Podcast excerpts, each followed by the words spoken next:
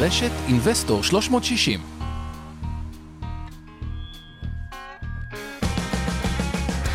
המשקיענים אבנר סטפאק ועומר רבינוביץ' בשיחה חופשית על התחומים החמים ביותר בעולם ההשקעות. אוקיי, ערב טוב לכולם, ערב טוב אבנר, שפה איתי, איך הופעת פה פתאום. איך ו- הופעתי פה פתאום. היום יש לנו נושא שאני מאוד אוהב, כי אני חושב ש...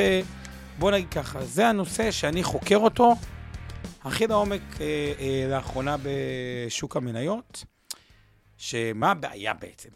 וזה הרעיון מה... סביב הפודקאסט היום במתקדמים. אומר הבעיה היא כזאת, אוקיי? מניות או חברות שלא ידעו לעשות אדפטציה או להתאים את עצמם לעולם הטכנולוגי, בעצם אין להם אה, זכות קיום. אגב, כשאני אומר חברות, זה כאילו בכל תחום מסורתי. מי שלא ידע לאמץ טכנולוגיה, אין לו זכות קיום.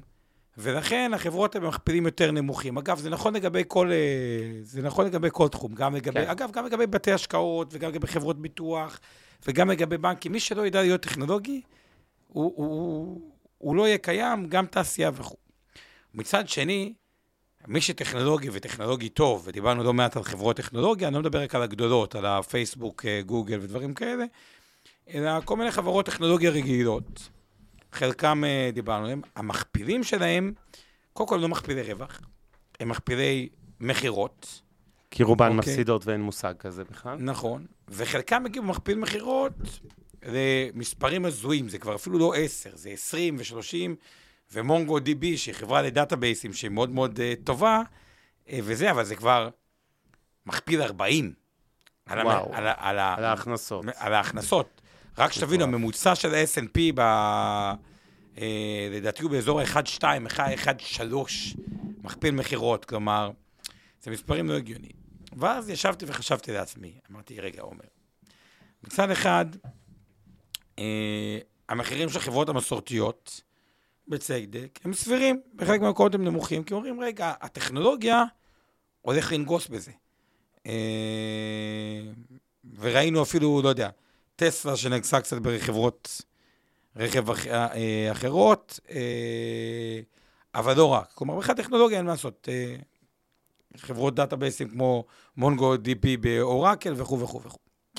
מצד שני, חברות אה, הן בתמחור גבוה, קיצר, וחברות מסורתיות בתמחור נמוך. ואז אמרתי, אוקיי, מה יכול להיות טרייד השקעות מעניין? מה הטרייד השקעות הכי מעניין כשאני מסתכל קדימה, 2022, 2023, מה לחקור, אומר, על מה לבזבז את, אה, את הזמן, על מה להקשיב, מה, מה, מה מה אתה יכול להיות יצירתי, לחשוב אחרת שאחרים לא חושבים. ואז אמרתי, רגע, בטוח, הרי איך זה ייראה עתיד? יהיה חברות, אוקיי, לא טכנולוגיות, שידעו לאמץ את הטכנולוגיה, הרי בשביל מה כל החברות טכנולוגיה בונות הטכנולוגיה? בין היתר בשביל חברות מסורתיות, או חברות פחות טכנולוגיות, כאלה יותר עשירות, שיודעות לשלם אה, אה, כסף. ובעצם מה שאני מחפש עכשיו, זה כל מיני טריידים על חברות מסורתיות, או פחות מעניינות על פניו, בכוונה אני מדגיש על פניו, אבל שיש בהם איזה שינוי. השינוי יכול להיות מודל עסקי של חברה טכנולוגית, אימוץ טכנולוגיות שגורם את השינוי הזה, ואני רוצה לתת ככה כמה דוגמאות שהן באמת מדהימות, ששמעתי אותן מאנשים שונים ככה בהרצאות שונות, חלק גם מצאתי בעצמי. והדוגמה הראשונה היא דומינוס פיצה. תחשוב איזה דבר גאוני זה, אבנר.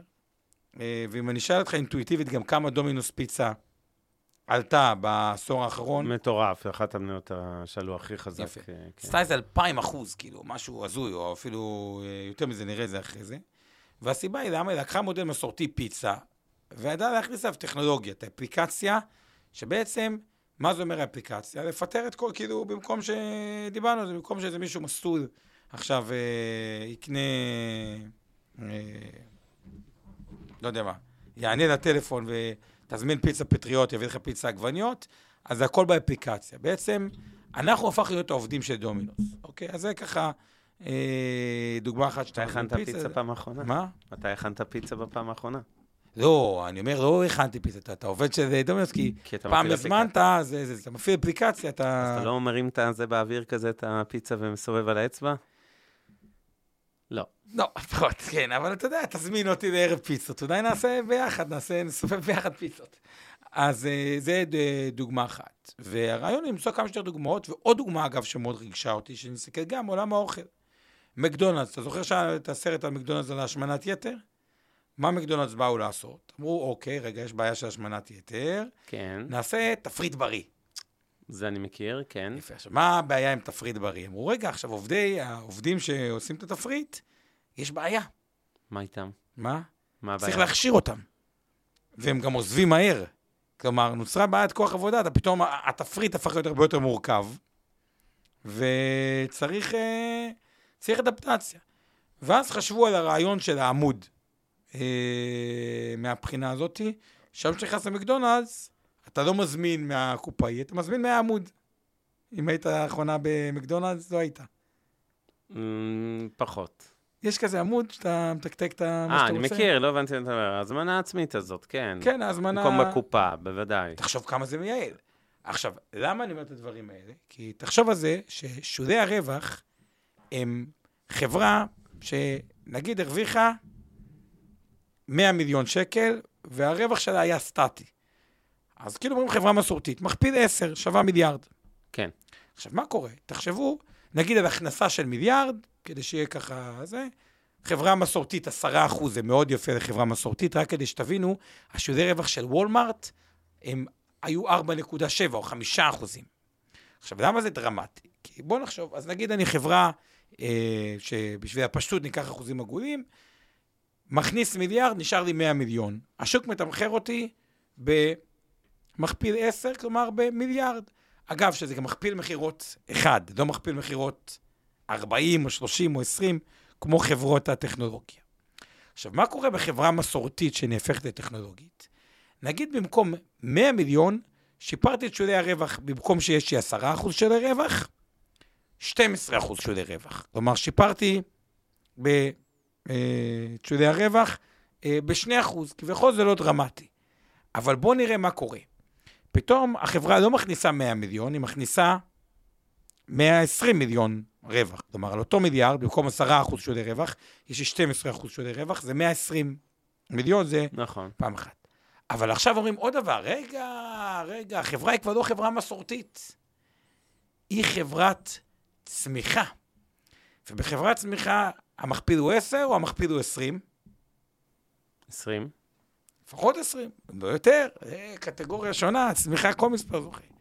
ואז פתאום, החברה הזאת, משווי מיליארד, אוקיי, את אותו, אם ניקח מיליארד, 100 מיליון רווח, אם היא פתאום צומחת ב-20 אחוז, לא רק שהרווח שלה צומח ב-20 אחוז, גם המכפיל מכפיל את עצמו. נכון. ואז היא פתאום שווה 2.4 מיליארד. נכון. הנקודה היא, ש... אה, וזה כאילו הפליי, כלומר, לקחנו חברה מסורתית, אם היא מצליחה לאמץ טכנולוגיה מספיק טוב, שולי הרווח שם משתפרים, אולי גם ההכנסות, אבל שולי הרווח משתפרים, רואים תהליך של שיפור, הכנסה צומחת, ואז יש תהליך שנקרא מולטיפל אקספנשן, הרחבה של המכפילים. אז זה בדיוק מה שקרה בדומינוס, ששולי הרווח, ואז היא עלתה, ואז גם המכפיל עלה. זה מה שקרה במקדונלדס, אה, זה מה שקרה או קורה קצת אה, בוולמארט. אה, והרעיון הוא לחשוב איזה מניות הן כאילו לא זוהרות ונוצצות ודברים כאלה, אבל ידעו לאמץ טכנולוגיה, אה, או מאמצות טכנולוגיה או מודל עסקית. אגב, עוד דוגמה מרתקת, דיסני, הייתה חברת פארקים, פתאום המציאו את המודל העסקי של הסטרימינג, ובעצם נהפכו להיות חברה עם מודל עסקי גם של אה, אה, סטרימינג, וזה לדעתי ההזדמנות של 2022-2023, לראות איזה מהחברות, דווקא המסורתיות או הפחות מתקדמות, יודעות לאמץ טכנולוגיה ועדיין, ו- ונסחרות, לא בעולמות של טכנולוגיה, זה ככה, זה הקדמה, אבל אה, עוברים אליך קצת. טוב, זה הזמן, אה, א', להזכיר לכולם שיש לנו פה גם את איתן גרבר, שעושה לנו תמלול לשפת סימנים לחרשים ולקויי שמיעה. אתם כבר מכירים את התרגולת, אנחנו, אתם עושים raise your hand, נעביר אתכם לפאנל, תראו אותו. יש לנו את ניל, שעושה לנו את התמלול היום. לא רק לחרשים לקויי שמיעה, כל מי שמעוניין, כתוביות בלייב, לפעמים אנחנו מדברים קצת מהר, ניל תסלח לנו. עוד רגע אני אדגים מה זה לדבר מהר, כי אנחנו נעשה את אזהרת הסיכון הרגילה. וכמובן, לאורית טולדנו מגישת הפודקאסטים, לצוות שלך, אור חלמיש, אורן ברסקי ועמי ארביב, שעוזרים לנו עם התכנים, למדי שלי, שיושב פה ועושה לנו עם כל מיני דברים אחרים חשובים. אה, וכמובן לעוז גצליק, שמנהל את השידור ממיטב דש, או מהבית, אבל ממיטב דש. אה, אז תודה לעוז התותח. ועכשיו אה, אזהרת סיכון קצרה, כי הזכרת פה את דיסני כדוגמה טובה לחברה שמפעם שעשתה הסבה לאדפטציה של טכנולוגיה, או לפחות לכל עולם הסטרימינג, ופתאום צמחה משמעותית. אז אנחנו מזכירים שתמיד, אם אנחנו מזכירים פה מניות, אי שם בתיקי השקעות של מיטב דש, קופות הגמל, הפנסיה, השתלמות, קרנות הנאמנות, תעודות הסל וכולי. אנחנו מחזיקים במניות האלה, שאנחנו מזכירים לכן, יש לנו עניין בהן. וכנ"ל לגבי תיקי הלקוחות של אינבסטור 360. בנוסף, כל מה שעושים היום זה לא המלצה לביצוע השקעה או להימנעות מביצוע השקעה, זה לא ייעוץ השקעות ולא תחליף לייעוץ השקעות המותאם לצרכי ונכסי כל אדם בידי יועץ השקעות מוסמך. כל מה שאתה אומר פה, אומר הערב, זה דעתך הפרטית ולא דעתה של אינבסטור בהכרח, וכנ"ל אני. מה שאני אומר פה זה דעתה האישית. לא תמיד דעתה של מיטב דש, אם כי מן הסתם יש איזושהי קורלציה סבירה, אני חושב, בשני המקרים. ועכשיו נחזור לחומר. אה, מה אתה אומר בכלל, אבנר? בוא תן רגע את אה, דעתך, כמו שאתה אומר. יש לך מצד אחד, ואז נראה עוד דוגמאות, וננסה לחשוב ביחד. אני אתקיל אותך רגע בכל מיני חברות, כן. ותגיד לי, אתה... אה, אולי אם אתה רואה. הרי בסוף, תשמע, מכפילים גבוהים בטכנולוגיה, ואתה גם בעלים בכובע אחר בחברת טכנולוגיה כמו איטורו. הרבה חברות, אה, כן, שש. כן, שותף, לא בעלים, יחיד. שותף, כן, אמנם באחוזים יותר קטנים. כן, באיטורו קטנה, ובאחרות יותר, אבל כן. אה, ואתה רואה את המכפילים שם. כן. אה, אתה גם מכיר את המכפילים בארץ של החברות המסורתיות. כאילו, איך אתה רואה, ויש לך ניסיון עסקי גם רב, ראית הרבה דברים. כלומר, עד כמה, מה אחת הביקורות כלפי התזה הזאת של חברה מסורתית תהפך לטכנולוגיה? שה-DNA הוא uncapable לעשות את זה. כלומר, בנק לעולם לא יכול להיות פינטק, כמו שאומרים. אוקיי, כן. אז עם זה יחסית אני מסכים. אבל עד כמה אתה באמת חושב שחברות מסורתיות, וניקח אפילו פה בארץ, חברה כמו שופרסל, יכולה לפתח DNA של אימוץ טכנולוגיות, וזה שופרסל כדוגמה. או דברים כאלה. אגב, גם נכון לבתי השקעות, נכון לחברות ביטוח, אה, ענף הפיננסים שמסורתית הוא יותר, כלומר, האם אתה באמת רואה את הפליי הזה קורה או לא קורה? אז זה אה, נקודת פתיחה מצוינת לדיון בעיניי, ואני אחלק את כל עולם הטכנולוגיה לשניים. טכנולוגיה שהיא באמת טכנולוגיה עילית, הייטק אמיתי, מושגים כמו AI, artificial intelligence, machine learning, deep learning, כל ה-buzzwords האלה שנכנסו להייטק בשנים האחרונות, אבל יש מאחוריהם, זו טכנולוגיה אמיתית. זו הטכנולוגיה העמוקה שתישאר נחלת חברות ההייטק עצמן, אלה שמנפיקות בנסדק, המאנדאים של העולם ואחרים. ויש את הלואו-טק, נקרא לזה, של ההייטק, בסדר? של הטכנולוגיה, שזה למשל דיגיטציה. אם שופרסל עכשיו תעשה תהליכים של דיגיטציה, אוקיי? עשתה, למשל, e-commerce זה דוגמה ברורה, וזה בהכרח הופך להיות סטנדרט, רק מה? זה מקרב את שני העולמות האלה. כלומר, אם אני אקח חברות נדל"ן, אתם רואים, מה לנדל"ן ולטכנולוגיה לזלזל? ואני יכול לתת גם דוגמאות ספציפיות אה, של כל מיני סטארט-אפים בתחום הפרופטק, מה שקוראים, זה הנדל"נטק, אוקיי? פרופרטי, כן? אז אני חושב שטכנולוגיה הולכת להיכנס לכל הענפים המסורתיים. זה נכון, הדוגמה שנתת עם בנקים היא מעולה. בנק מסורתי, פועלים, לאומי, דיסקונט, מזרחי, בינלאומי, לא יהפכו להיות חברת הייטק. גם אם יעסיקו עוד 3,000 מתכנתים בבנק, וכבר יש כמה אלפים בבנקים הגדולים שעוסקים בתכנות. אבל בבסיס שלהם, אלה לא חברות טכנולוגיה. הגוף דוחה את השתלת האיברים הטכנולוגית, נקרא לזה ככה, גוף ותיק, עם סניפים, עם ועדי עובדים וכולי, לא יהפוך להיות מחר בבוקר חברה אה, טכנולוגית, זה ברור. ולכן, בעיניי, צריך להבדיל בין זה שהטכנולוגיה הופכת להיות כמעט קומודיטי, מוצר מובן מאליו בהרבה מאוד תעשיות, ובכל תחום יש את החלוצים שלו, אני מרגיש למשל שמיטב דעת שהיא חלוצה, נקרא לזה בתחום הפינטק הישראלי, אבל בכל תחום יש את המובילי שוק שלו וזה, אבל בסוף זה יהיה סטנדרט. שאתה תרצה להפקיד לקופת גמל אה, אה, בדיגיטל, אה, אה, לפני עשר שנים היה גוף אחד שעושה את זה, היום יש את רוב הגופים, ובעוד שנה כולם יעשו את זה, נכון? ואותו דבר, אם ניקח אה, אה, e-commerce, אז uh, כל הרשתות המזון, כמעט ללא יוצא מהכלל, מאפשרות היום להזמין באונליין, מה שהוא היה פחות טריוויאלי נכון. לפני חמש שנים, היה על זה עוד ויכוחים. אני זוכר אפילו שישבתי עם רמי לוי, אנקדוטה במשרדיו בירושלים, הוא אומר לי, תשמע, האונליין הזה זה חרטא. כאילו, הוא אומר לי, אנחנו לא מרוויחים, כולנו מפסידים בזה. אין לנו ברירה לעשות את זה, אבל אנחנו כולנו מפסידים את זה. אוקיי? עכשיו, בסוף, אין כולם מפסידים לאורך זמן בשום שוק, זה כן מתקן, ו- וברור שרוב המכירות אה, לאט לאט יעברו מסניפים פיזיים לאונליין, זה נכון לאופנה, זה נכון לקמעונאות, לרשתות שיווק וכולי, אה, בכל תחום. ואנחנו הולכים לשם. וזה החלק הטריוויאלי של טכנולוגיה וזה. עכשיו, מה אנחנו מחפשים, אם נחזור לכל הנושא אה, של הזום היום, תביא לי רק את זה. אנחנו בעצם מחפשים את המניות של חברות שיש להן הרבה גם מה להרוויח. חברות מסורתיות שיש להן מה להרוויח מטכנולוגיה, וזה לא רק החלק הטריוויאלי שטכנולוגיה נכנסת אליהם. כי טכנולוגיה משפיעה בשני צדדים בעיניי. צד ההוצאות זה התייעלות, זה ברור. אמורה להקטין הוצאות. אם אני מכניס מערכת ERP מתוחכמת לאיזשהו אה, מפעל קיבוצי שנסחר בבורסה בתל אביב ומייצא לחו"ל אה, מוצרי פלסטיקה, ברור, תודה רבה, שאני מקטין משמעותית את ההוצאות, בזכות טכנולוגיה, מעלה את הרווח. זה פעם אחת, מעלה את כושר התחרותיות של המפעלים האלה, גם מול חו"ל וכולי. מצד שני זה צד ההכנסות. זה הצד היותר מעניין והיותר טריקי, והפחות טריוויאלי. כי להסביר לאנשים, אה, תכניסו טכנולוגיה, זה מחליף בני אדם, מחליף הוצאות, מייעל תהליכים, זה, זה כל אחד בעיקרון מבין. ב- כן. זה קורה בכל התחומים. אגב, חלק מההתייעלות של הבנקים בשנים האחרונות בישראל, אותם גופים אה, קצת אה, מיושנים וכבדים, אה, ששחררו אלפי עובדים לפרישה לפנסיה מוקדמת, נבע גם מהכנסת טכנולוגיה.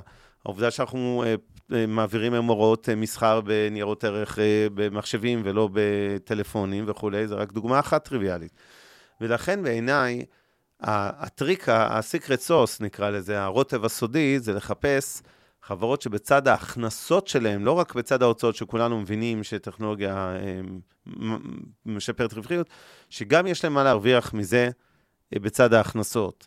כלומר, בזכות הטכנולוגיה הם יצרו יותר הכנסות. נניח, חברות, אני, אני מתפתה, כי אני לא אוהב לדבר, כמו שאתה יודע, מניות ספציפיות. ואני אקח את אבל- ישראכרט בישראל, סתם לא, לא, אני אומר- אני אני דבר- דווקא רוצה לתת דוגמה אחרת. אה, ולא לתת אותה, אני מתנצל, אבל אני אגיד בכלליות. יש חברות אופנה שצמחו אה, בצורה מסוימת, נניח ב offline, אוקיי? גדלו ב offline, ופתאום פותחים ערוץ שיווק אינטרנטי, e-commerceי מאוד משמעותי. הדבר הזה פתאום אה, הופך להיות לא 5, 10, 15 אחוז מהמכירות של אותו גוף, אלא עשרות אחוזים, אוקיי? יכול להיות שגם מוכר עוד מותגים וכולי. זה Game Changer, זה לא קפיצת מדרגה שהחברה עד היום מכרה רק בסניפים פיזיים בקניונים, הכניסה קצת e-commerce, אה, אה, זה תרם לה עוד 2-3 אחוז להכנסות כל שנה לצמיחה שהייתה לה, נגיד שהיא צמחה ב-5-7 אחוז לשנה, ועכשיו אתה אומר לא, היא תצמח ב-8 עד 10 אחוז בזכות טכנולוגיה. זה גם משמעותי כמובן, אבל לפעמים זה משהו יותר דרמטי בהשפעה, בהשפעה שלו. זאת אומרת, הזינוק בהכנסות יהיה חד יותר, וכמובן גם ברווחיות. ו... כן. גם מה שאבנר אומר, דווקא אני מאוד מתחבר לזה, כי נגיד סיפור מקדונלדס הוא מעניין, כי הוא, אה, הוא מקטין הוצאות, וזה זה, אבל לקיטון בהוצאות, או בנקים בארץ וזה, יש כן. אה, גבול על לזהות את ההכנסה, תמשיך עם זה, אבל אחרי זה אני, אני, אני גם אגיד, אבל אני כבר רוצה לאתגר אותך ולשאול איך, אגב, אחד הדברים החשובים בזה, זה לזהות את זה יחסית בהתחלה או באמצע, לא בסוף, שזה כבר מקבל את המכפילים היותר גבוהים, אבל תמשיך רגע עם הקו שלך. אז אני רוצה לתת לו דוגמה מעשית, ולא להישאר רק בתיאוריות, של איפה טכנולוגיה, מניות של ענפים מסוימים שאנחנו נראה שטכנולוגיה יכולה להיות בהם Game Changer. קחו את שוק, שוק האשראי החוץ-בנקאי, זה נראה כמו השוק הכי פרימיטיבי, הכי מיושן. עד לפני כמה שנים אה, רבים התייחסו אליו כשוק האפור, אני מדבר אפילו בישראל הקטנה, אוקיי? מה עוזרת טכנולוגיה בחברה שמתעסקת בצ'קים, גבייה והלוואות לעסקים קטנים בינוניים? על פניו נשמע זניח, אבל מה בעצם המהות של חברת אשראי חוץ-בנקאי? היא קונה כסף בבורסה בצורת אגרות חוב מהציבור, המשקיעים, ובהלוואות בנקאיות בסתם 2% לשנה, ומוכרת אותו ב-8% וחיה מהמרווח של ה-6%, שכמובן המרווח הזה של 6%, יש, יש עוד הוצאות ברור. אה, הנהלה וכלליות ואחרות, ושיווק ומכירות, מה שיש בכל עסק. אבל תארו לעצמכם מצב שבזכות טכנולוגיה הייתי יכול לעשות חיתום יותר מוצלח של הלוואות, ואם היום שוק האשראי החוץ-בנקאי מוחק סדר גודל של נניח 0.75% לשנה בממוצע על הלוואות רעות, אוקיי? לווים שלא החזירו את הכסף, אה, אם זה המצב, אז אנחנו לא יכולים, אה, אנחנו צריכים להביא אה, בחשבון שאם נשפר את זה בזכות טכנולוגיה, כי אנחנו נתממשק לאותם עסקים שלווים מאיתנו את הכסף, אנחנו נבדוק את החשבונות בנק שלהם דיגיטלית, נבדוק את ה... אה, הרבה מאוד נתונים היסטוריים שלהם, אישיים ואחרים, כולל פסקי דין, כולל לצורך העניין נתממשק למערכת ה-CRM שלהם, ונראה איך המכירות שלהם בתקופה האחרונה, אולי עם עסק לפני מפולת ומשבר. אז אם אני אוריד את ה-0.75 ל-0.25 בזכות טכנולוגיה, רק החצי אחוז הזה, לא, וגם פחות אנליסטים, שווה הון. הון, הון עתק במושגי רווחיות, אוקיי? כי זה חצי אחוז, לא על 6, לא על 6 אחוזים כי מרווח. כי נגיד גם יש לך איזה כי- שלושה, כי ארבע נשאר, נניח, הוצאות. בדיוק, נשאר לי 2 אחוזים לצורך העניין נטו, אוקיי? אה, או 2.5 אחוז, ואז זה פתאום חצי אחוז תוספת שהיא כולה יורדת לרווח אגב, הנקי. אפ- אפרופו מה שאבנר זה אמר, דוגמה אחת, אני יכול להמשיך ככה עם עוד. חברת פינטק הגדולה בעולם, שבדיוק את זה היא עשתה, זה עליבאבא, יש את עלי, אה, הם היו צריכים להנפיק את אנט. נכון. סיפור מרתק בפני עצמו. נכון. אגב, הסינים הפסיקו אותו לפני זה כי הם רצו לעשות אנט הגבלות, אבל זה בדיוק זה. עליבאבא ידעה הכל על, כל, על מיליארד צרכנים. ואמרה, אוקיי, אני יכולה למכור להם ביטוח, לתת להם אה, הלוואות וכו'. אבל ה- ה- באמת, מה, מה שהחברות המסורתיות הגדולות, אוקיי? ווולמארט היא דוגמה אה, טובה. אה, ישראכרט, לדוגמה, בארץ היא, היא, היא דוגמה. לא יודע אם הם ידעו לעשות את זה happy או לא, אבל נגיד ישראכרט הודיעו שהם הולכים אה, להתעסק בתחום הביטוח. עכשיו, אני לא יודע אם הם יצליחו או לא יצליחו, אבל תחשבו על היתרון שיש לישראכרט עכשיו. הם יודעים כמה כל לקוח משלם היום על ביטוח. כלומר, היכולת הזאת, הדאטה, או מועדוני צרכנות, סטארבקס היא דוגמה אה, מע- מע- מעניינת. כלומר, כל מיני גופים עם מועדוני לקוחות אה, ענקים. מצד אחד יש יכולת אולי ל- להזמין את הקפה כבר באפליקציה, או לקבל אותו מוכן, או פחות כוח אדם אה, אה, התייעלותי. מצד שני, נשאלת השאלה, באמת, איפה יש את ההזדמנויות להגדיל את ההכנסות? בואו נראה אולי כמה דוגמאות ככה ש... אה, יאללה, go for שהכנו. אבל... אתה לא רוצה להגיד כמה מילים בכל זאת? פינת המכפילים וזה, בוא, בוא נעבור זריז, קצת אקטואליה. אי אפשר להתעלם. אמרת מרחץ כן. דמים, אז בוא נראה קצת, אה, נראה את זה במספרים. אה, שוב, פה עוד לא כל כך רואים, כי המרחץ דמים מתחבא מאחורי המדדים במניות הבינוניות בנסדק, ולא ב... ב- נכון, אבל. ה-S&P מתחילת השנה עדיין אה, 24 אחוז, הנסדק 25, אה, כן. אה, 27 אחוז, שבעה. אה, ישראל 27 אחוז, תל אביב 35, בהובלת מדד הבנקים בעיקר אה, נתן פה איזה בוסט נכון. גדול, אבל לא רק. גם תל אביב 90, המניות היותר קטנות. אני מזכיר הקטנים. לכל מי שלא יודע, תל אביב 35 זה 35 החברות הגדולות בבורסה בתל אביב, גדולות במושגי שווי שוק, לא מכירות רווחים וכולי, אלא שווי שוק. ותל אביב 90 זה ממספר 36 עד מקום 125. עלה ב-30 אחוז. עלה ב-31 כן, לדעתי אחוזים. הסיפור הישראלי הוא חזק, אין אלטרנטיבה באג"ח אחוז אחד, אין כן. אלטרנטיבה באג"ח לעשר שנים, אין אלטרנטיבה באג"ח חברות, אני חוזר על זה כל שבוע. אה, המדד בנוי הרבה יותר טוב, יש פה פחות אה, מה שאני קורא אה, טבע אופקו, פריגו, שלא משקף כלום בכלכלה הישראלית, כלומר זה ירדו, הוא מפוזר, יש שם שבבים, יש, הוא בנוי די טוב. וכל הסקטורים המסורתיים שפעם לא התקדמו, מה שאני קורא לזה כל הביטוח, בנקים, אה, בתי השקעות נדל"ן מניב, ההייטק בגדול תומך בהם מאוד, כי הנדל"ן מניב יש יותר כן. משרדים פנויים וריביות זולות. תזכיר לי לחזור לנושא הביטוח, לדבר קצת על טכנולוגיה בביטוח, עוד מעט שנחזור לנושא העיקרי. אה, אבל מה- שים לב מה קורה מהבחינה. באסיה, זה מעניין. הודו חטפה על הראש, יחסית, היא הייתה כבר יותר אה, בעליות חדות, היא עדיין 24 אחוזים מתחילת שנה, לא לדאוג, אבל אה, פחות, וסין, זה הסיפור המרכזי, וואלה, מתקשה להתאושש. כל הזמן, אם יש קצת עליות, חוטפים מכות. מה, מה אתה אומר? תראה, אה, אני חושב, ש... ואני אדבר רגע על הגדולות, כי הקטנות בסין אני... זה זה. טנסנט, בבא ו-JD, אני לוקח את ה... כן. שלושה האלה, אה, הם. עדיין הזדמנות טובה בטווח ה... אה, אני מתפתה להגיד ארוך, אבל אני יודע שכל פעם שאתה, אתה אומר לי, עומר, תמיד ארוך.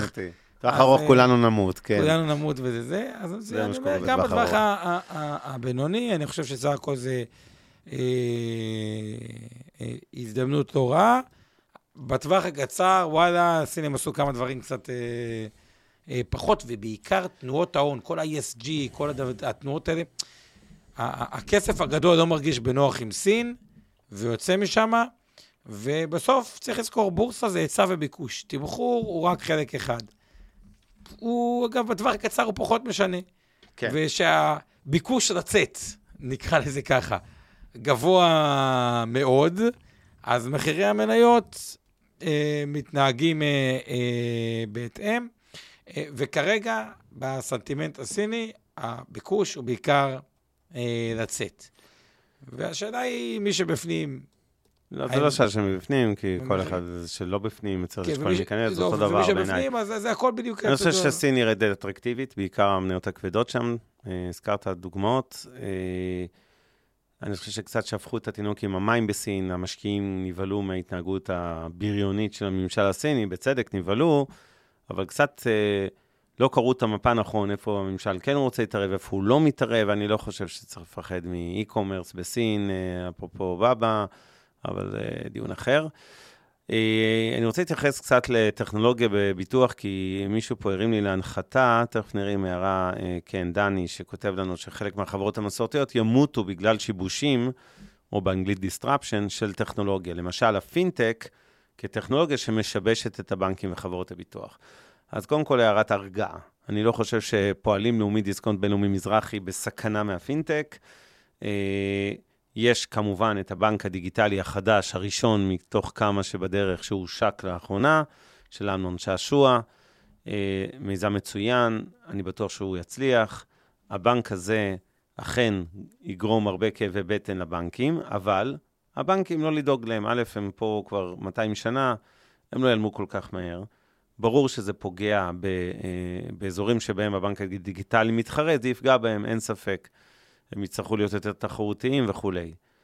אה, הבנקים המסורתיים לא ינצחו את, אה, את, אה, את הבנק הדיגיטלי החדש בזכות פפר, או הבנקים הדיגיטליים לא, שהם המון עצמם עצמי, שזה הבנק הדיגיטלי. מפתחים.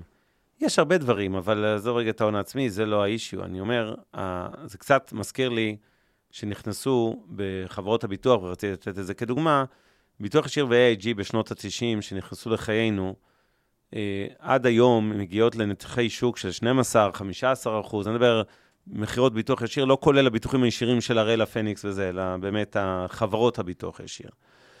הם גרמו להורדת מחירים, לפגיעה ברווחיות, אבל הם לא בעצמם הפכו להיות, הם כמובן חברות גדולות, כן, לא לדאוג, אה, ביטוח ישיר בבורסה, חברה של שניים ומשהו, נדמה לי מיליארד שקל, לא זוכר כמה שווי שוק. לא, סיפור הצלחה, כן, אבל אני אומר, באופן יחסי, כשאנחנו מסכמים 25 פלוס מינוס שנות ביטוח, עדיין החברות הגדולות, אם נמדוד את זה שוב בשווי שוק, הם ה top 5 שהזכרתי קודם, המסורתיות בביטוח ולאו דווקא אלה. ואז מה קרה בשנים האחרונות? באו שתי חברות אה, אה, ביטוח חדשות דיגיטליות מלכתחילה, להבדיל מביטוח ישיר ומ-AIG שהשקיעו הרבה בדיגיטל, אבל הם לא היו במהותן חברות דיגיטליות, עדיין יש call center ים שמהקש של החמש אתה תגיע לבן אדם. אה, קמו ווישור ובעיקר ליברה, ואמרו, אוקיי, אנחנו באמת נשבש את תעשיית הביטוח, והשקיעו, אה, באו מראש בפלטפורמה דיגיטלית של ביטוח, כש... אה, וזה בדיוק דוגמה למה שהסברתי קודם על הלואו-טק וההייטק. ליברה ווישור, שוב, וזה לא המלצה ולא חלילה, לא המלצה ולא השמצה. זה לא חברות שהמרכיב טכנולוגיה הוא כל כך גבוה בהן, אוקיי? בלי לפגוע. בסופו של דבר הן דיגיטליות, זה אה, הסיפור העיקרי. שתיים, הם זיהו נישות של מוצרים, שבהם יש מרווח יותר גדול ומקום יותר קל להיכנס דיגיטלית ולגרוע או מקומות? לייצר תחרות. מתוכם בעיקר רכב ודירה.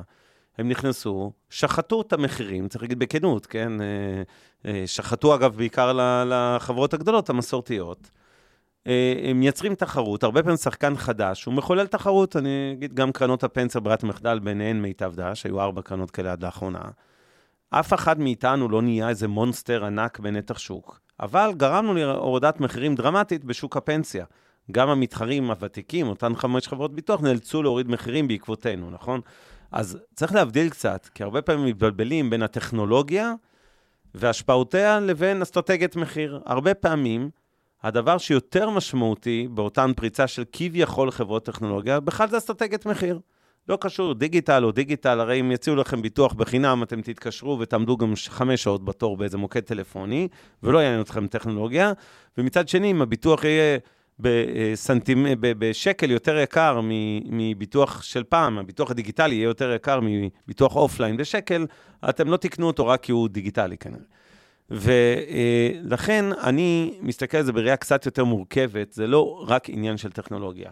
השוק הישראלי במיוחד זה נכון, כי אנחנו שוק קטן, זה אומר שאין פה מקום בכלל לטכנולוגיה, במובן שסטארט-אפים לא יהרסו פה את החברות הוותיקות במשק, כי פשוט אין פה שוק מספיק גדול בשביל זה. תשעה מיליון איש לא מצדיק 20 חברות ביטוח, לא מצדיק אה, שבע חברות סלולר, ובהתאמה אני אמשיך איתכם עוד הרבה אה. דוגמאות, ולא יהיו פה גם כמובן 15 אה, בנקים, גם לא עשרה. כן. אז, אז נכון, וצריך, אגב, זה אחד המקומות הכי מסוכנים להיות בהם, חברות אה, מסורתיות שאיבדו קצת את אה, המודל העסקי. זה אני מסכים, וזה, וזה בדיוק הקושי. וסתם, ניתן את הדוגמה הכי פשוטה, בעולם שבו אה, נטפליקס ודיסני ו-HBO וכל החברות האלה, אה, הן אה, הולכות לכיוון של אנחנו יותר אה, בעצמנו, כלומר, פעם דיסני גם אחד הסרטים שם בנטפליקס. היום דיסני זה דיסני. HBO זה HBO, הוא, לא בהכרח מוכר לנטפליקס את הסדרות שלו ואת הדברים האלה. כלומר, כל סטרימינג מנסה להיות ייחודי ולשמור את ה content אה, לעצמו. עכשיו, למה אני אומר את זה? אם כל מפיק תוכן שומר את ה content לעצמו, חברות כמו פרטנר או אה, סלקום טבעי או דברים כאלה, יותר יתקשו בלרכוש תוכן, אולי העלויות שהם אה, יעלו ודברים כאלה, ו- ולאו דווקא אה, יצליחו כביכול עם מודל חדש של אה, סטרימינג. אז גם צריך לראות שהמודל. ובואו בוא נראה כמה דוגמאות שכאילו ככה... דוגמאות, ויש לנו הרבה הערות ושאלות, אז עוד מעט אה, נתייחס, כי יש פה דברים מרתקים שהולכים לנו בצ'אטים, אתם מוזמנים נכון. לכתוב לנו. כן. ותכתבו גם, אה, אז, אז תעשייה ישנה, קשה למצוא אה, שווקים. חדשים. כוח עבודה הוא מסורתי, יהיה רווח נמוכים וצמיחה נמוכה, וזה מה שמאפיין אותה, ובהייטק ההחזר גבוה להשקעה, כסף יותר זול, כוח עבודה יותר מוכשר, שווקים חדשים. ומכפילים הרבה יותר גבוהים. אה, זה גם הנסדק בעשה תשואה עודפת, כולם מכירים את זה בעשור האחרון, לא, ב-2003. דומינוס, שזה הדוגמה שבו אנחנו רואים פעמיים את הדברים. אחד, אנחנו רואים את המכפילים שעלו, זה בדיוק אותה תופעה שאני דיברתי. כלומר, דומינוס ב-2013 הייתה במכפיל 20, היום היא ב-40. כלומר, התמחור הוא פי שתיים. עכשיו, בואו נבין למה, אוקיי? בגלל הדבר הזה. אז קודם כל, המניה אה, עשתה 2,000 אחוז. אני אעשה לכם איזושהי ספוילר, אבל... פי 20 בכמה זמן? פי 21? תראה טיפה למטה, בואו נראה, אולי יש את זה בשקף הבא. אה, לדעתי בעשור האחרון.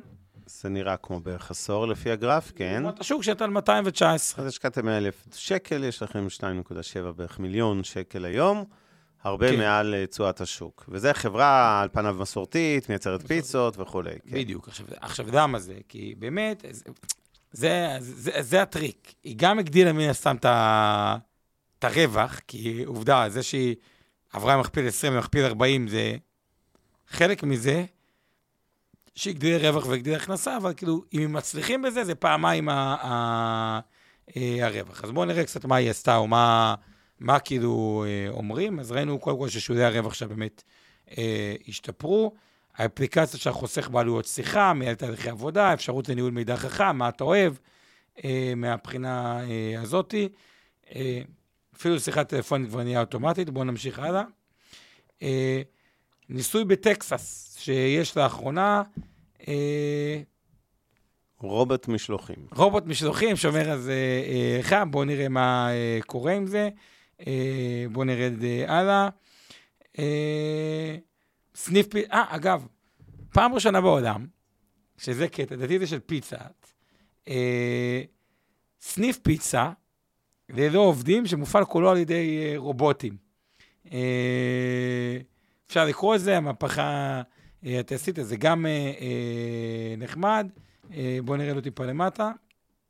אה, אז זה הסניף של פיצה, מראים פה תמונות איך הוא נראה כן. אה, הסניף, אבל זה. סניף אה, ללא אה, עובדים.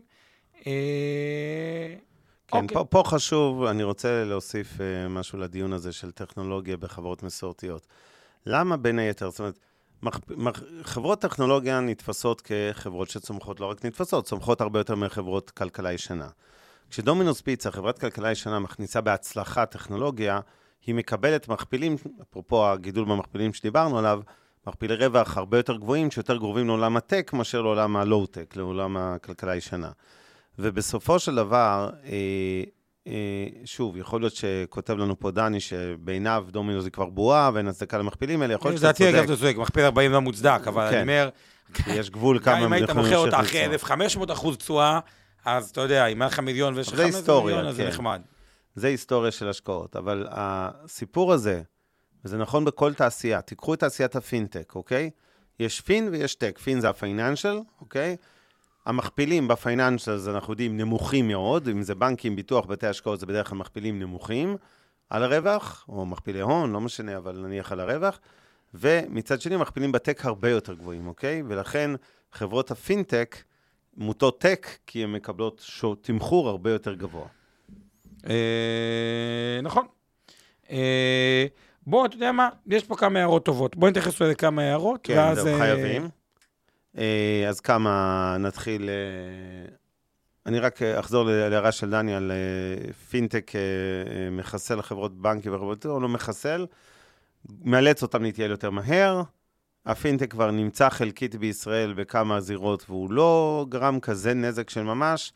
יותר מזה, בינינו אסטרטגיית מחיר של מתחרים חדשים, שחלקם צמחו על פלטפורמות דיגיטליות, זה לאו דווקא כזה big deal פינטק, כי זה לא באמת טכנולוגיה כל כך אה, מורכבת.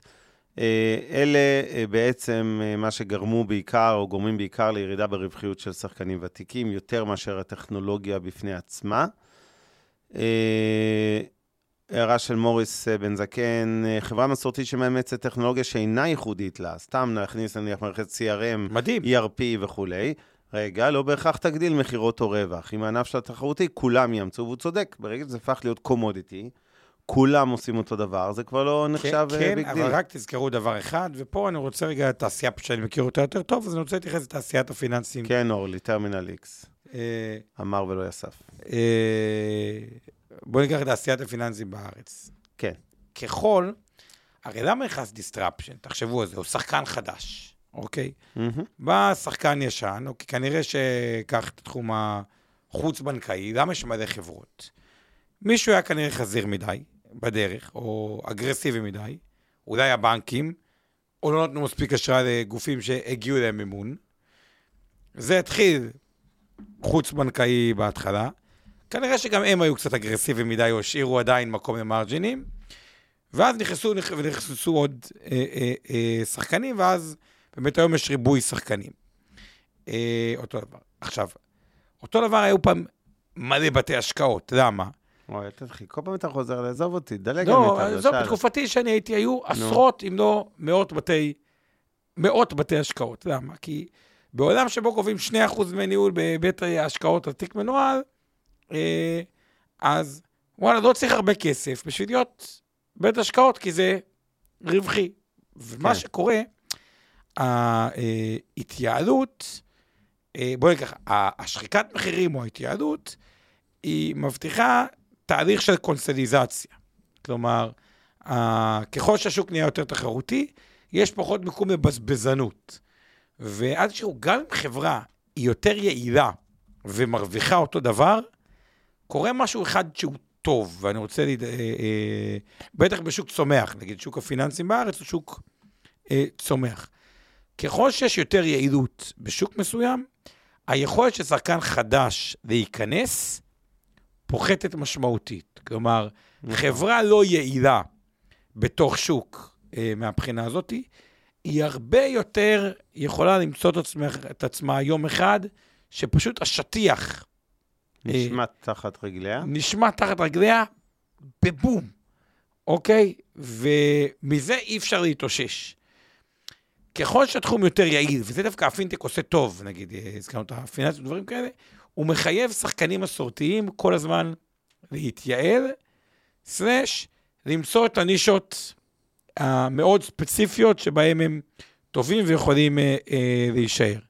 והדבר הזה בלונגטרם גורם לחברות מסורתיות, אלה ששורדות, כלומר, אלה שהצליחו לאמץ חלק מהטכנולוגיה להיות יותר יעילות, יותר בריאות, פחות פגיעות למהפכות אה, פינטק, ומי שלא עושה אדפטציה, אה, מת. כאילו, נסגר ונגמר. ופה עוד פעם נשאלת השאלה כמשקיעים, שאני רוצה לחזור אליך, אוקיי? אפשרות אחת של משקיע היום, היא ללכת לחברה, והיה לנו מנכ"ל עם תום לבנה, נגיד, אה, מוורביט, אוקיי? כן.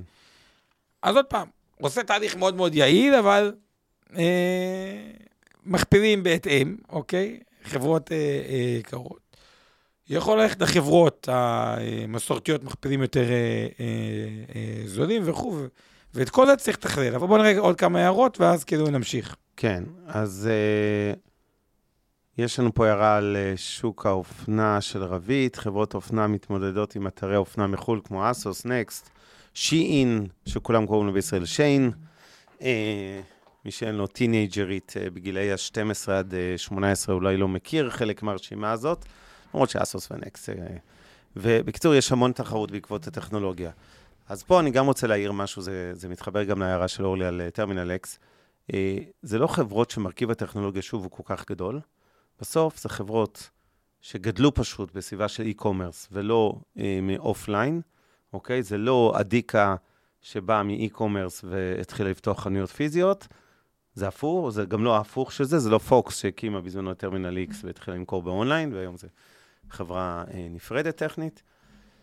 אה, אלא זה חברות שצמחו מראש באי-קומרס. קצת כמו שהבנק הדיגיטלי בישראל צמח מראש. עכשיו שזה יתרון די גדול. ברור, זה יתרון עצום. והחברות האלה בהחלט אה, מצליחות יותר מרוב חברות האופנה המסורתיות, שגם נכנסות לזה, אבל מייסיס של העולם, הבלומינגדיילס, אני מוכן להמר שלא יהיו פה עוד 5-10 שנים איתנו. למרות שמייסיס בינתיים קופצת ועולה.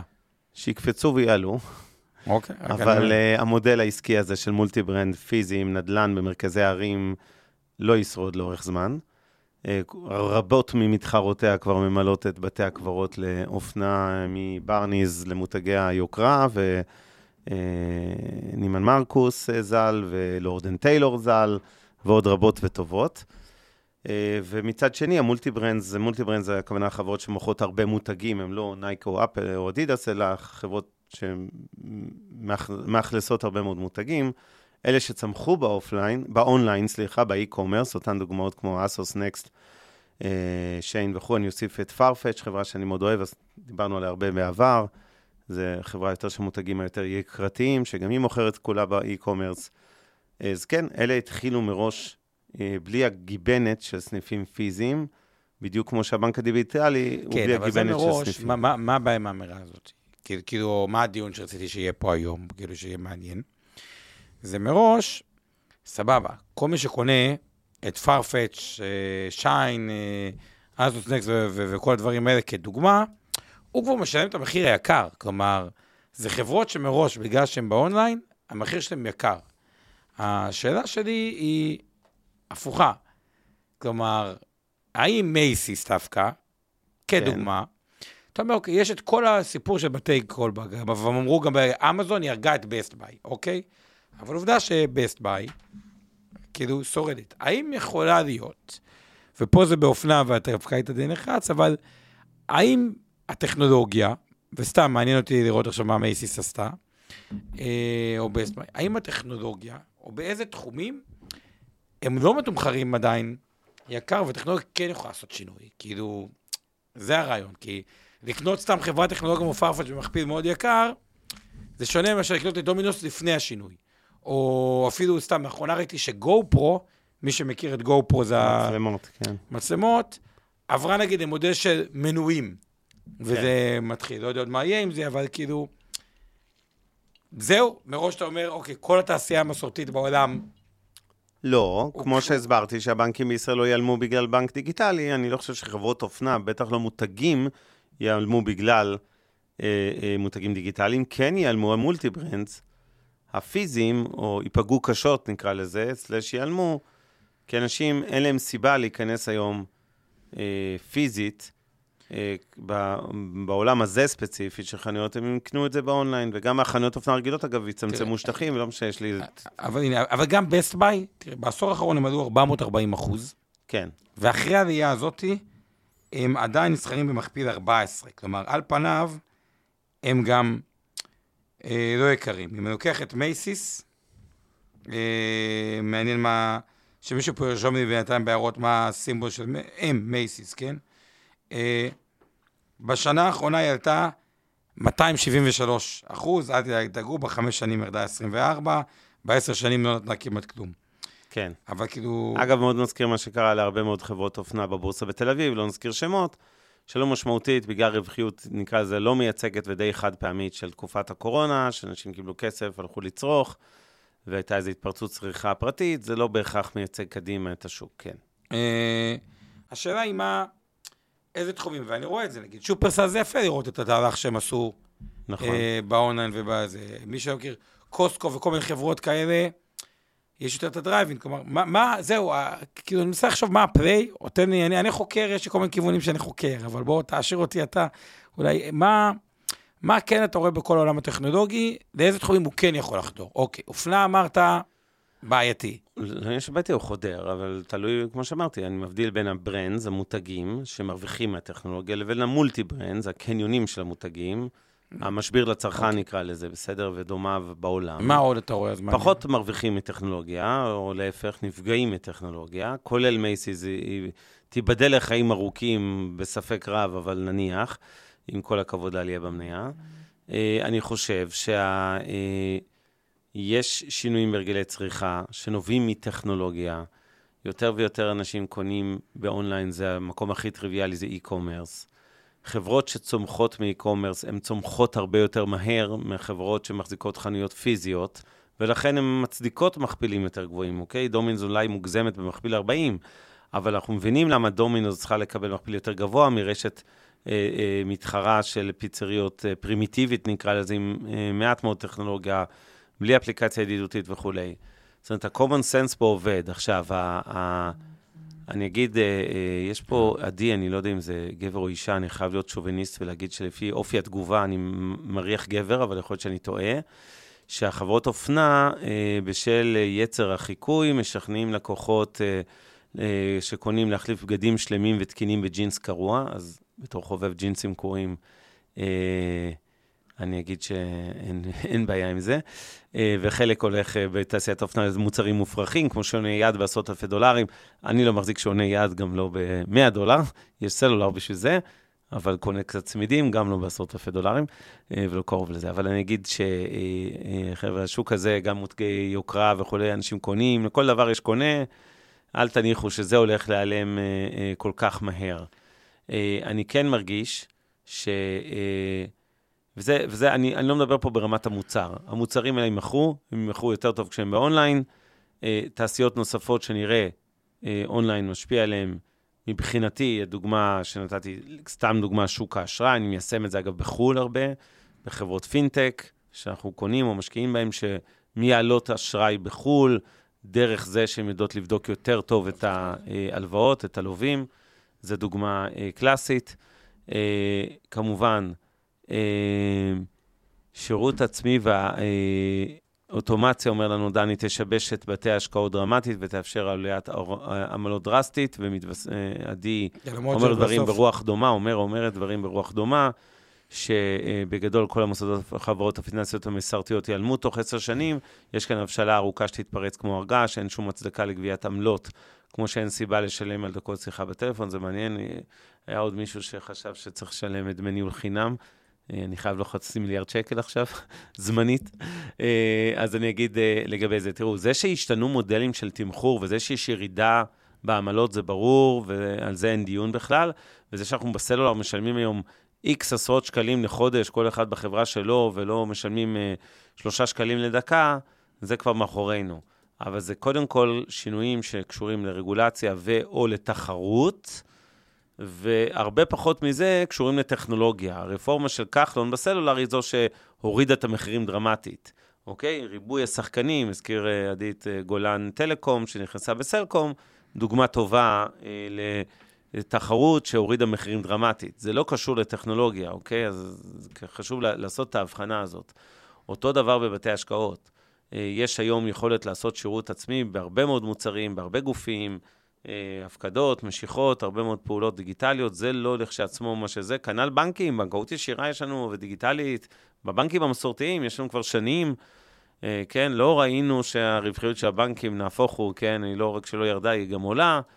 אז כך שזה לא כל כך, לא צריך להיכנס לתרגום לא נכון של מהפכות טכנולוגיות לכיוונים של, אה, אה, אז אולי צריך לברוח מהמניות כאלה וכאלה של גופים מסורתיים, כי המניות ייפגעו בגלל התחרות, הטכנולוגיה. קודם כל, אם הם ייפגעו, זה יותר מהתחרות מאשר מהטכנולוגיה, והתחרות לא בהכרח נובעת מטכנולוגיה, אוקיי? לפעמים כן, נתתי דוגמה של ווישו וליברה בעולם הביטוח, שמעודדות תחרות, בזכות איזושהי רמה של טכנולוגיה, או לפחות אולי זה לואו-טק, אבל זה עדיין טכנולוגיה, אוקיי? זה עדיין האי-קומרס של שוק הביטוח, נקרא לזה ככה.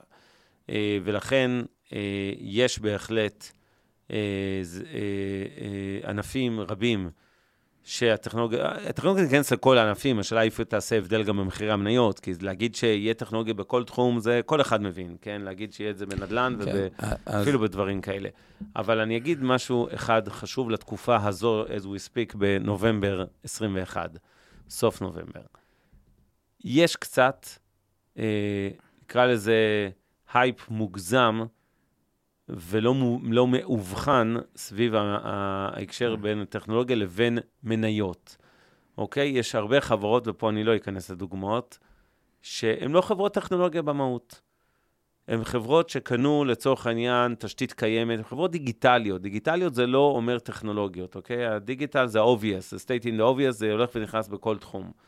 זה לא אומר שאתם חברת הייטק שמצדיקה מכפילים של חברות בנסדק, רק כי אתם חברה שהיא online, e-commerce. זה לא בהכרח מכפילי הייטק. תזכרו, ב e-commerce, מה שקורה אחת לעשר שנים, כל מי שחדש היום, יהיה טכנולוגיה יותר חדשה או משהו יותר טוב, ואם זה רק דיגיטציה, זה בעיקר ב experience ובמחיר. כן. שבאקספיריאנס ובמחיר, אין מה לעשות, כל עשר שנים יש איזשהו אה, שדרוג. איפה יש אה, יותר יתרון תחרותי, זה או טכנולוגיה, מה שאומר דיפ טכנולוגיה, זה רק מקומות שגם חדרו את ה-AI. לדוגמה, יודע לעשות שיש ניצולת משמעותית אה, לדאטה. אגב, אה, בתי השקעות, קח רגע את זה שלך. אתם נגיד עושים שימוש ב-BI, AI, כאילו, ודברים כאלה? המון, ברור. במיטב כמיטב, כאילו, כ... המון. המון. תן דוגמה אחת, רק שיבינו מה זה. באשראי, אמרתי, יש לנו כמה חברות. עזוב אשראי, אשראי זה, זה, זה חברות, עזוב חברות בנות, בעסק המסורתי, הישן. algo trading, שמנהל לנו חמש קרנות נאמנות של מעל מיליארד שקל, לא נעשה פה פרסומות וכולי, אבל דוגמה, חברה שהשקעה... לא, אבל כעסק, כעסק. כעסק, כן, מה זה, זה הכי עסק לא, שבעולם, מה זאת אומרת, אני השקעתי בחברה בשם פרבו, שהיא חברת טכנולוגיה, שפועלת ב algo trading במודל מאוד ייחודי, לא, מ-2005 עד היום. החברה הזאת מנהלת לנו איקס קרנות נאמנות, ובמיליארד ומשהו שקל כמדומני. זה מבחינתי דוגמה, ומייצרת עודף תשואה כבר 16 שנה, אז כנראה שהם יודעים משהו לעשות טוב. לא, כן, אבל זה, טכנולוגיה, שוב, שוב, שוב, טכנולוגיה, זה, אני מדבר על ניהול העסק כעסק. כאילו... יש המון, בוודאי, דאטה, וכשאתה מנהל uh, כספי גמל פנסיה השתלמות למיליון וחצי לקוחות, יש לך אינסוף נתונים מרתקים, שאתה משתמש בהם. למשל, לגלות קורלציה בין מוצרים, לקוח שיש לו בגיל כזה וכזה, שיש לו קרן פנסיה, והוא מפקיד אה, כך וכך לשנה, יש התכנות גבוהה שהוא גם יצטרף אליך במוצר נוסף.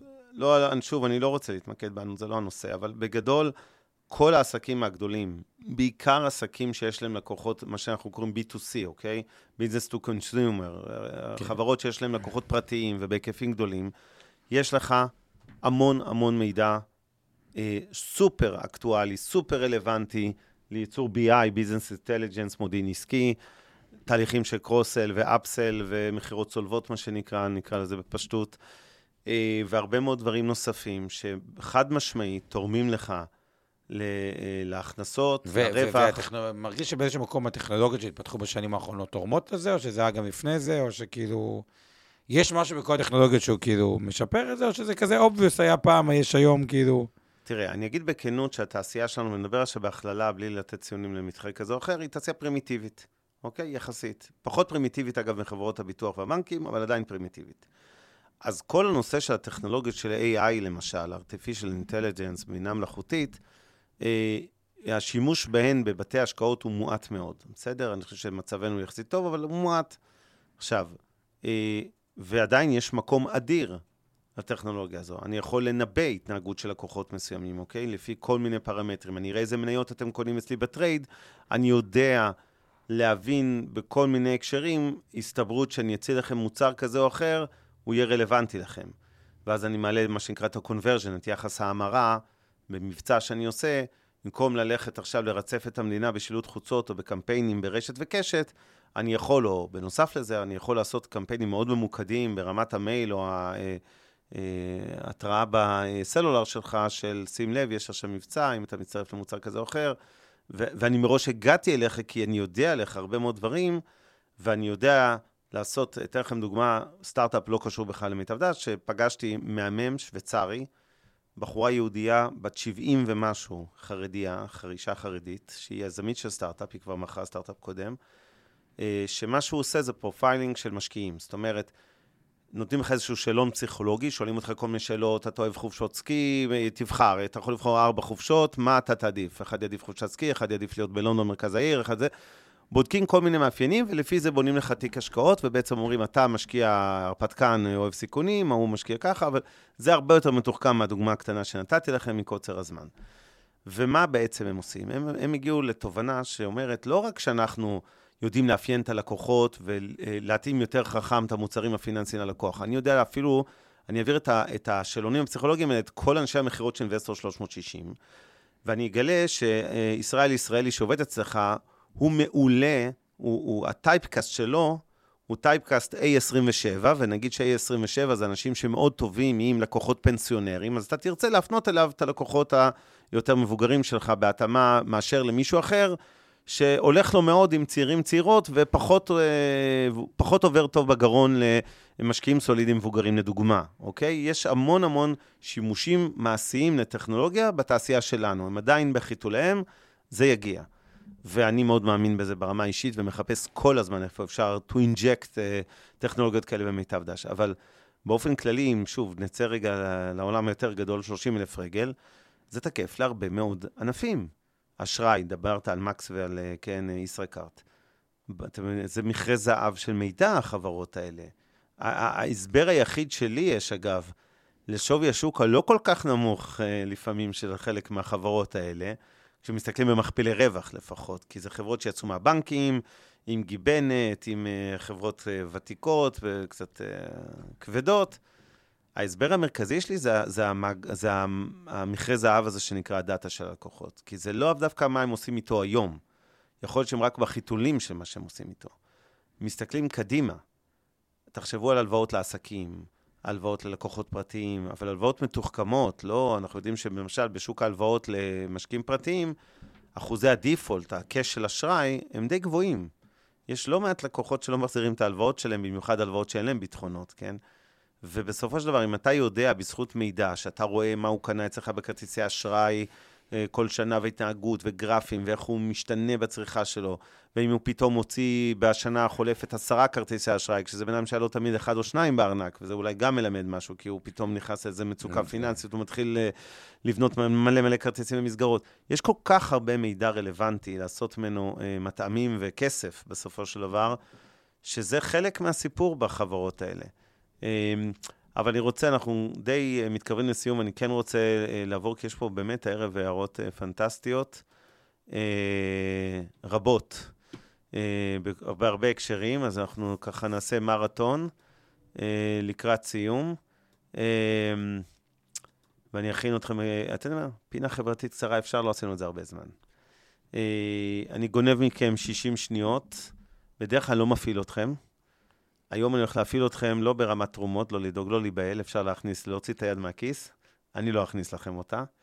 אני רוצה לדבר על פרויקט שאני עומד להפיק בקרוב. לא, זה, זה לא אני, אני רק שותף לזה, אבל uh, פנימייה בקריית uh, ביאליק שנקראת כפר אהבה. כפר אהבה, פעם, פעם לפני שנה וחצי סיפרתי עליה. בתמצית, מוסד שנולד בברלין בשנות ה-30, לפני כמעט 100 שנה. אה, אמה ברגר, לא אמה ברגר, סליחה, ביאטה ברגר, שהקימה אותו, ברחה עם איזה 50 ילדים אה, דקה לפני השואה ב-1936, כמדומני, לקריית ביאליק, או ליתר דיוק לכפר ביאליק, זה מושב ממש באמצע הקריות. והעתיקה את הפנימיה עם הילדים מברלין לפה. עד היום, אגב, מי שנוסע לברלין לטיולים, עושה את כל המסלול של, אה, נקרא לזה אתרי מורשת יהודית. מוסד אהבה, זה מקום מאוד מפורסם, הולכים לבקר בו. בית יתומים יהודי. עבר לפה, נהיה פה פנימייה, עד היום אה, מקום מקסים, נקרא כפר אהבה. ואנחנו עושים להם, דיברנו הרבה על אופנה הערב, אז זה מתקשר, אנחנו עושים fashion week כל שנה, מינוס הקורונה, מארגנים בגדים, יד שנייה, אבל ברמה גבוהה, לא רמה גבוהה במובן של אה, מותגי על כמובן, אלא יד שנייה מכל המינים והסוגים, אבל באיכות גבוהה, לא סחבות, בגדים שבאמת הייתם נותנים לילדים שלכם ללבוש, אבל הם כבר לא במידה הנכונה. אנחנו עוד נעדכן על המבצע איסוף, כי אנחנו עושים אותו כמעט בכל הארץ, מאזור אשדוד, אשקלון ועד הגליל העליון. אנחנו עושים להם ממש בזאר, נותנים להם תקציב לבנות, יש שם 250-300 ילדים, בנים, בנות, כמובן מעורב. אה, מרקעים סופר קשים, חלק גדול מהם, שליש בערך מהילדים, אין להם לאן לצאת הביתה פעם בשבוע, שבועיים שיוצאים הביתה למשפחות, אין שם לאן לצאת. ואנחנו מארגנים להם שבוע שמלא בפעילויות והרצאות, ומקבלים תקציב לקנות בחנות את אותם בגדים. אגב. אני חייב להגיד, מלא חברות אופנה, כולל כאלה שהזכרנו הערב, תורמות לנו בגדים חדשים, זה לא רק יד שנייה, אבל אנחנו גם נעשה מבצע איסוף יד שנייה, זה מתחיל בדצמבר, אני אעדכן בנפרד, ובעצם ממיינים את כל זה, יש מכולות שלמות שם, ש... אה, אנחנו גם משתמשים בבזאר הזה שנותנים לכל ילד מעין תקציב, תלושים וירטואליים של, יש לך 700 שקל, אתה יכול עכשיו לקנות בגדים, איפור, דברים וכולי. אה, לא רק לבנות, אבל בעיקר לבנות. אה, הרצאות דימוי גוף, כושר, זומבה, מסיבה, כל מיני דברים כאלה. אז על זה עוד נדבר, אז עשיתי איזה פרומו, ועכשיו נחזור לענייננו. ולהערות ולשאלות שלכם. אה, דני מזכיר לנו בדיוק דוגמה מעולה, שאני לא יודע איך דילגתי עליה תוך כדי השידור, של הפייק טכנולוגי, אוקיי? WeWork, אוקיי? נדל"ן וטכנולוגיה. באו, מה WeWork התחילה את דרכה אה, רוב שנותיה עד הקריסה ולפני ההתאוששות? היא באה ומכרה סיפור שזו חברת הייטק, אבל בסוף אין שום הייטק שם. זה פשוט... החזיקו נדל"ן, שכרו לטווח ארוך, ומכרו והשכירו לטווח קצר, נורא פשוט, ועבדו על סוג של ארביטראז', בדיוק כמו שבאג"חים לטווח ארוך אתם תקבלו נניח סתם 3%, זה לא נכון נניח, לשנה, ובאג"ח לטווח קצר הייתם מקבלים רק 1%, בסדר? אז uh, הייתם נובעים מטווח קצר, משקיעים לטווח ארוך, וכאילו חיים מהמרווח של השלוש פחות אחד בדוגמה הזאת. עד שקורה משהו רע. עד שקורה משהו רע ונגמר המודל. שום טכנולוגיה אין בזה. זה לדעתי, באמת, ספין, עד היום אני לא מבין. סיפורי סבתא, חברת נדל"ן, יפניה זה וורן באפט, אם הוא השקיע בווי-וורק, הוא לא, לא יודע, השחילו אותו שם, לא, לא יודע להסביר את זה. טוב, זה היה סרט שלם על הדבר הזה. מוריס בן זקן, במצב שבו הפד בארצות הברית מזרים כספים לשוק, אין מקום לשאלה מה ההצדקה הכלכלית לעלייה בשווי של מניה. כן, יש איזה ניפוח, אתה צודק, מוריס, שמזכיר לנו כל הזמן שכל הבנקים מזרימים כספים, מדפיסים כסף, מזרימים, קונים אג"חים בשוק, במקרים מסוימים כמו יפן קונים גם מניות בשוק. אה, אה, אז מה זה משנה כל הדיונים הכלכליים האלה על, אה, כן, שווי מניה, כש... בנקים מתערבים בשוק, אה, בנקים מרכזיים לא, מתערבים בשוק. אבל זה לא שמכפילים התנתקו מערך הכלכלי להוציא מקומות מסוימים. כן, עדי, הערה צינית, אני מת על ההערות של עדי היום. מתובלות בהמון ציניות. ההתפתחות האחרונה בדומינוס תהיה לקוחות וירטואליים שגם לא אוכלים. זה נכון. אה, ורביט גייסו לפי 2 מיליארד דולר, כן, וואו. כן, כן, גייסו היום. 2 כן, מיליארד. כן, כן, מזל טוב. ורביט שם. זה לא ציבורי עדיין, נכון? זה עדיין סבב לא, פרטי. תום נבנה, ורביט, כל הכבוד. כן, ראיינו אותו, מברוק. מברוק. אז הם היו מיליארד. אמ, מה זה? אז הם היו גייסו לפי מיליארד, לדעתי. היה 850 במאי, הוא דיבר איתי על משהו באמצע לפני כמה חודשים, אני לא יודע אם זה קרה, וכנראה שפשוט אה, דח, ביקושים דחפו את המחיר למעלה, והנה עכשיו זה כבר בשני מיליארד. סחטיין. אה, כן, סחטיין.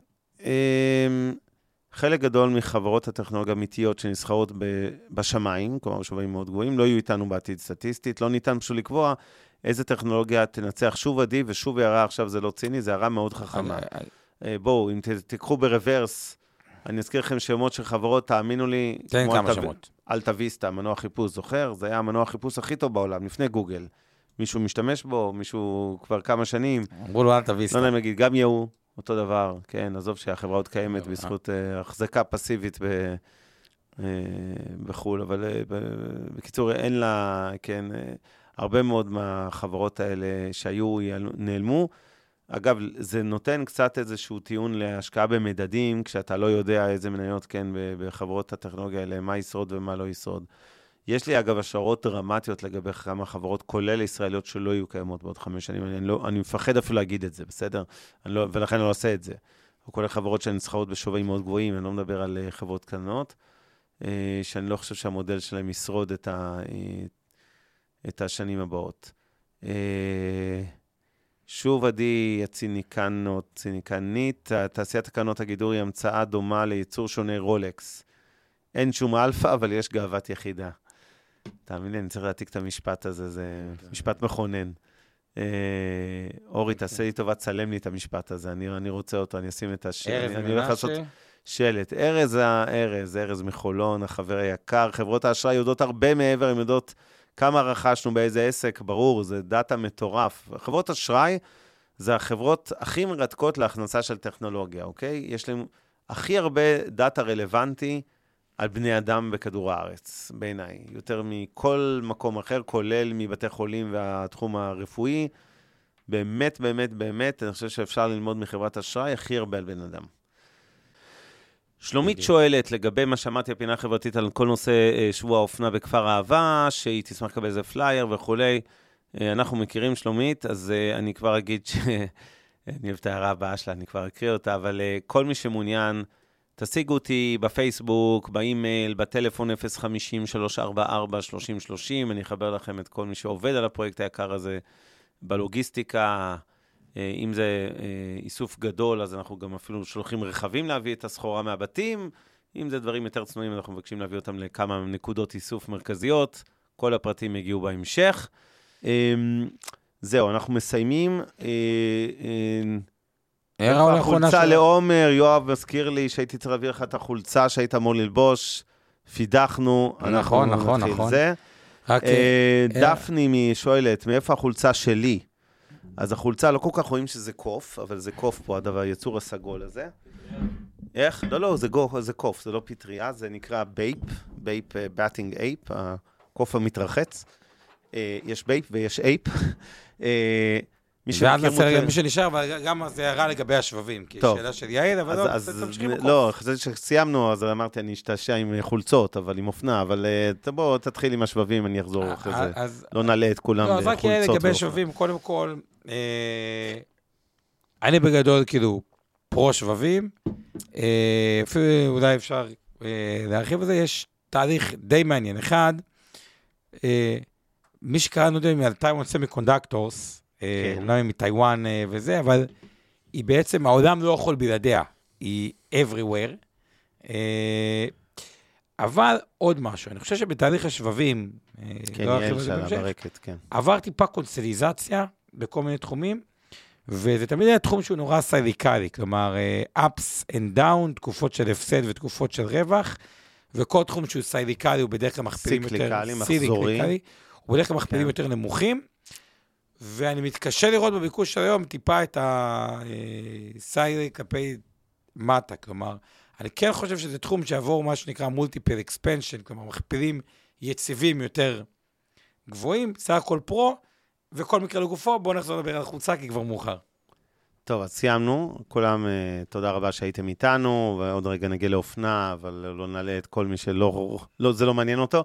אה, אנחנו מודים לעוז גצק ממיטב דש על ניהול השידור הזה, לאורי אה, טולדנו משם הפודקאסטים על הפודקאסט, עומר רבינוביץ' והצוות שלך, אורן, אור חלמיש, אורן ברסקי ועמי ארביב. אצלי בצוות, במרכאות, איתן גרבר, שעושה תמלול לשפת הסימנים, לחרשים ולקויי שמיעה, ניל, ולפניו לשיר פלדמן, שעשו היום את התמלול שלנו, וגם היום דיברנו די מהר, אבל זה בסדר. אה, כמובן, אנחנו משודרים בכל פלטפורמת הפייסבוק live של אה, אבנר סטפק, של Investor 360, אה, אצל אור אריאל האופטימית, במשקיעים בדרך להצלחה כלכלית, והפודקאסטים, המשקיענים, חפשו אותנו. החולצה לעומר תגיע שבוע הבא, החולצה שלי כאמור BAPE, יש איזה ארבעה מותגי skate בארצות הברית, Supreme, מי שמכיר, האדום לבן הזה, Stussy, שיש לו טינאייג'רים, אמור להכיר את זה, היתר לא יודעים על מה נדבר כנראה. זה בסדר, אל תרגישו אאוטסיידרים. אה, אה, ובין היתר, BAPE ו AAPE, זה כאלה מותגי cult, קוראים להם קצת כזה, כמו, כמו cult כזה, זאת אומרת, יש איזה סיפור שלם מסביבם. אז אה, הקוף הזה אה, מופיע על אה, לפחות 15 טישרטים שלי. זה לא מותג על, אגב, זה לא מותגים יקרים מאוד, זאת אומרת, זה לא חולצות שעולות עכשיו אה, 2,000 דולר, בפחות מ-2,000 שקל, סתם, סתם, 300, 250, 400, מספרים כאלה, אה, קניתם.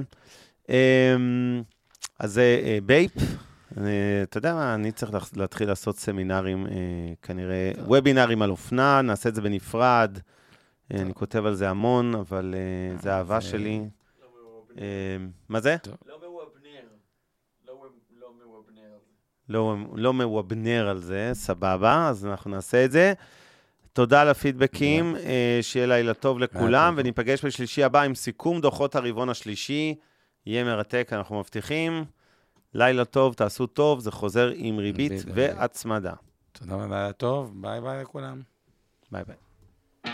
מוזמנים להזין לפודקאסטים נוספים שלנו, המשקיענים, השקעות למתחילים, Investor Live וכסף חדש. הופק ונערך על ידי שמע, פודקאסטים ויצירות סאונד.